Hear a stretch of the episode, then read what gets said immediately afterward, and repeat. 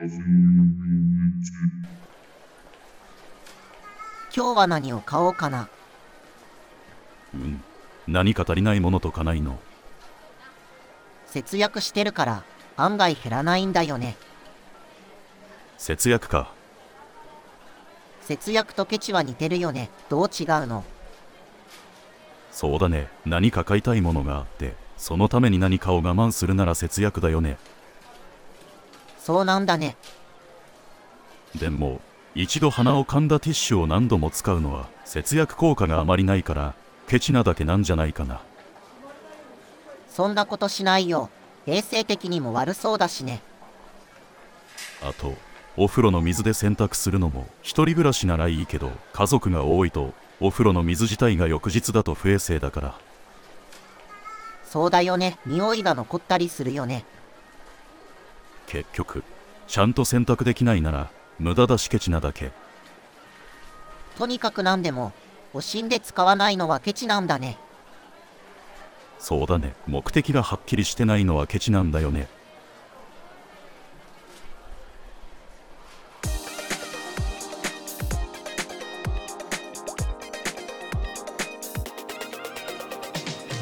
ラジオ441、ウェブのリペアやレストアなどネットのビジネスコンテンツをお手伝いする Office441 の制作提供でスタンド FM、スプーン、Spotify、iTunes、Amazon Music で配信しています。なので、パソコンでもスマホでも音楽アプリからでもお聴きいただけます。今週も聞いてくれてありがとう。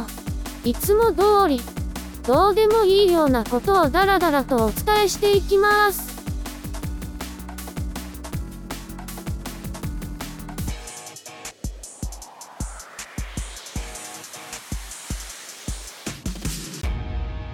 ラジオ441。それでは、ミミちゃんのニュースコーナーです。今回はどんなニュースですか？まず最初は、高校生の情報収集は、YouTube や Twitter、そして Web ニュースで、という話題です。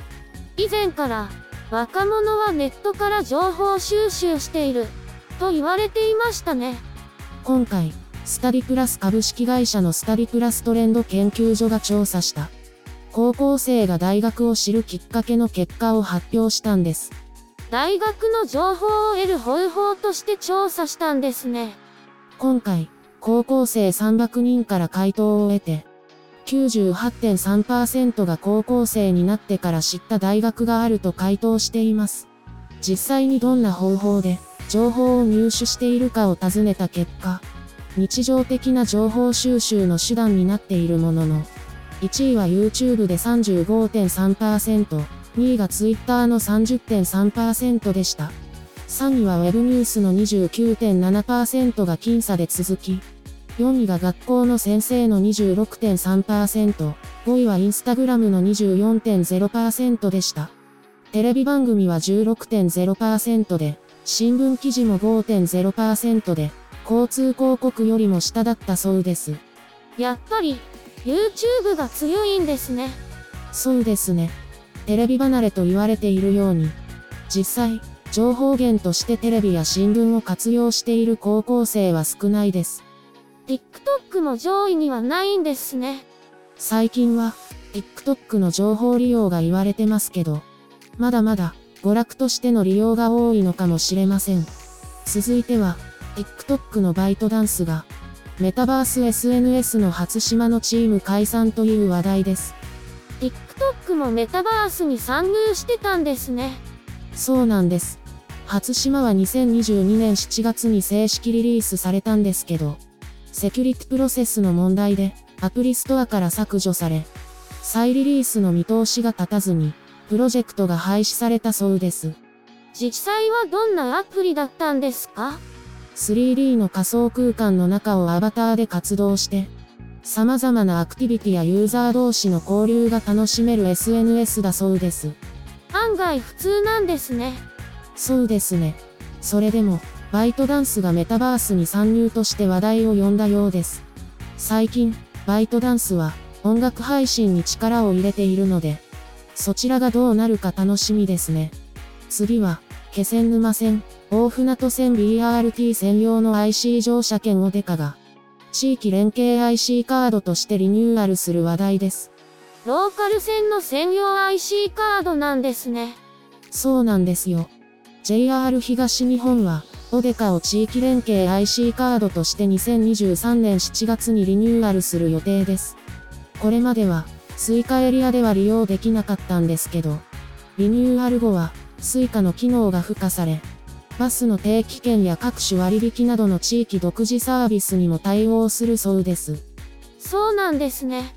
他にも、新幹線にチケットやタッチで GO の新幹線の利用、そして JRE ポイント登録など、スイカの各種機能が利用できるようになるそうですよ。気仙沼線、大船渡線地域の人には便利ですね。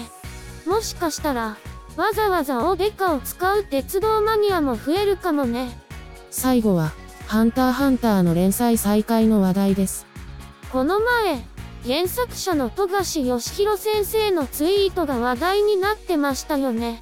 その時も、世界中で話題になりましたけど、いよいよ、ハンター×ハンターの連載再開が決定したんです。約4年ぶりの連載再開で、それまでにも何度かの休載があったものの、長期の休載で、再開を待ちわびていたという声が続出しています。この機会に、原作を読み返してみるのもいいですよね。今週も、楽しい話題をありがとうございます。来週もよろしくね。80s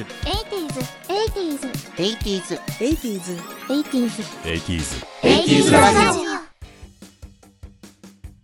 続いては 80s ラジオのお知らせです。この配信はボスの三十郎が AWA ラウンジで配信している音楽とトークの配信で、 AWA の会員じゃなくても誰でも聞くことができるんですよ。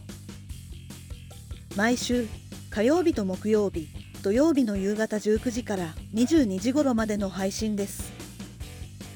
いよいよ新企画が本格始動して、これまでの80年代縛りのリミッターを解除、20世紀の曲なら何でも OK になります。火曜日は歌謡曲を中心に20世紀の日本の曲をテーマ別で配信。今週はドリフとクレイジーと昭和シンガー特集です。そして、令和アイドル紹介コーナーのアイドルエクスペディアで、ロックアイドルのキャンディ55をご紹介します。木曜日は、アメリカの20世紀のヒット曲を配信。今週は、ロックバンド特集です。あとは、土曜日は、イギリスとヨーロッパのヒット曲。今週は、ボーカル特集をお届けします。さて、続いては、海外向け音楽ラジオ、ジャパンフェスラジオのお知らせです。今週から月曜日から金曜日午前9時からに変更し、シティポップやアイドルをノンストップで配信します。昼間にちょっと BGM が欲しい時にお聞きください。それでは、今週もリスナーの皆さんをお待ちしてます。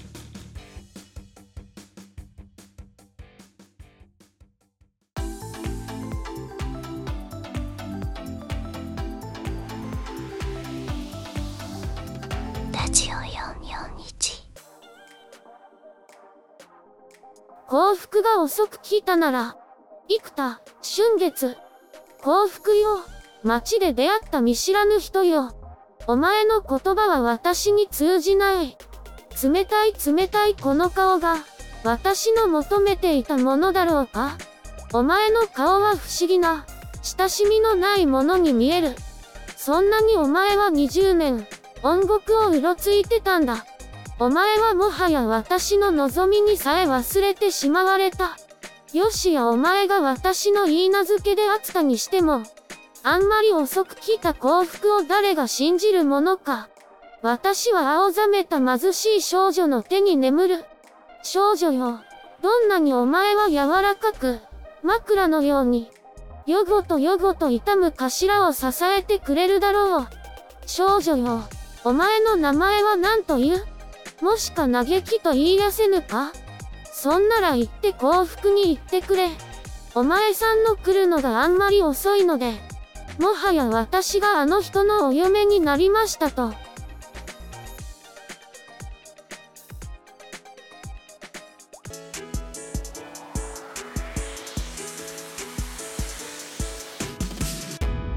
ラジオ441。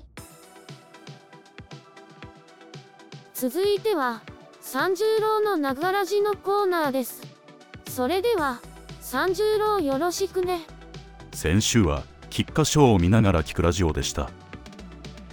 結果は2番人気のアスク・ビクター・モアが1着、7番人気のボルドグ・フーシュが2着で、そして3着は4番人気のジャスティン・パレスでした。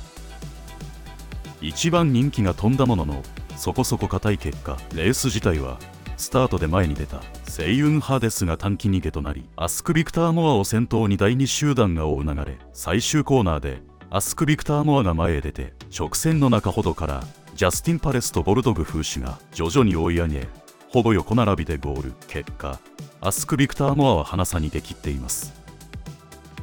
定石通り神戸新聞杯に出走していないガイアフォースが飛んで、大外ながら神戸新聞杯1着のジャスティン・パレスが3着、ダービー3着のアスク・ビクター・モアがレコード勝ち。過去20年1着がなかった2番人気の勝利となっています。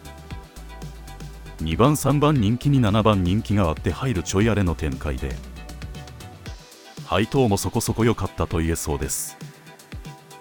土曜日の東西24レースの結果は的中率 29% で回収率 86%、 日曜日の結果は的中率 58%、 回収率 112% でした。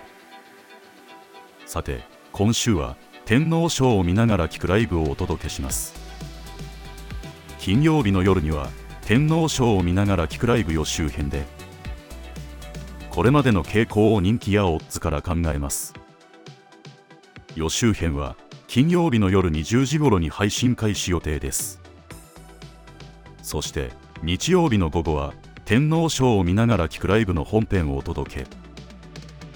今週も AWA ラウンジで午後15時から、ラジオトークでは15時30分からライブ配信を行います。レース直前スタートなので馬券購入には役立ちませんけど、お耳汚しに聞いてもらえたら嬉しいです。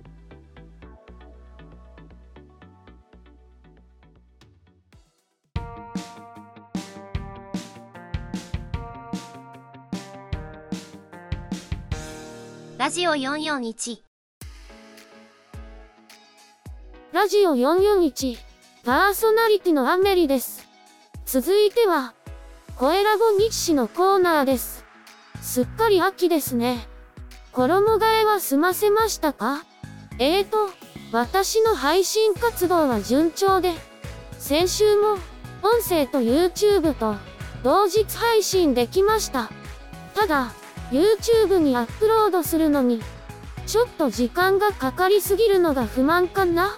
歌みたの方はまだ準備中なんですけど、今週から曲作りを始めてもらえるみたいです。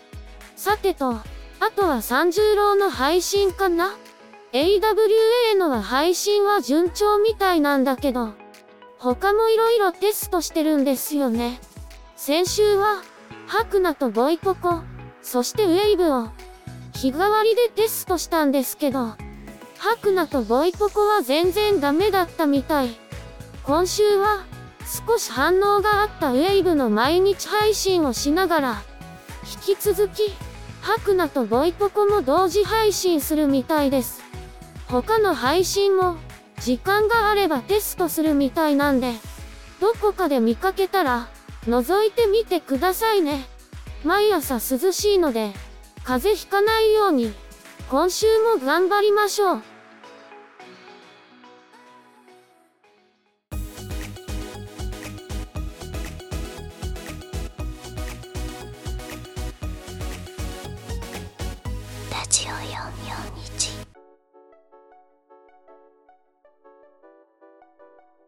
節約とケチです。節約というのは無駄遣いをやめて切り詰めることです。ケチとはむやみに金品を惜しむことです。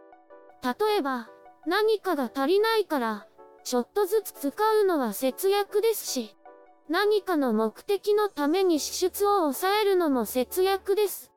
ところが、明確な理由や目的もなく、量を減らしたり、支出を抑えたりするのはケチなんです。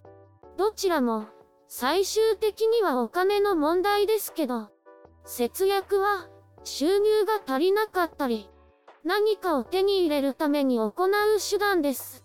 ケチは、収入が十分でも、何か目的もなくても、ただただ、お金を支払うのが嫌で、お金を使わないことが目的になっています。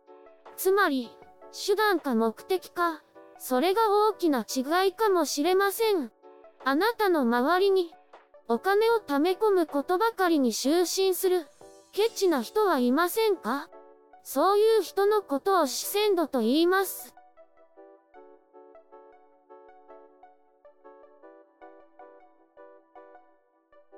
今回も最後まで聞いてくれてありがとう。ただただだらだら話すだけの配信ですけど、また次回も聞いてくれたら嬉しいです。この配信は Office441 の制作提供でお送りしました。また来週。またねー。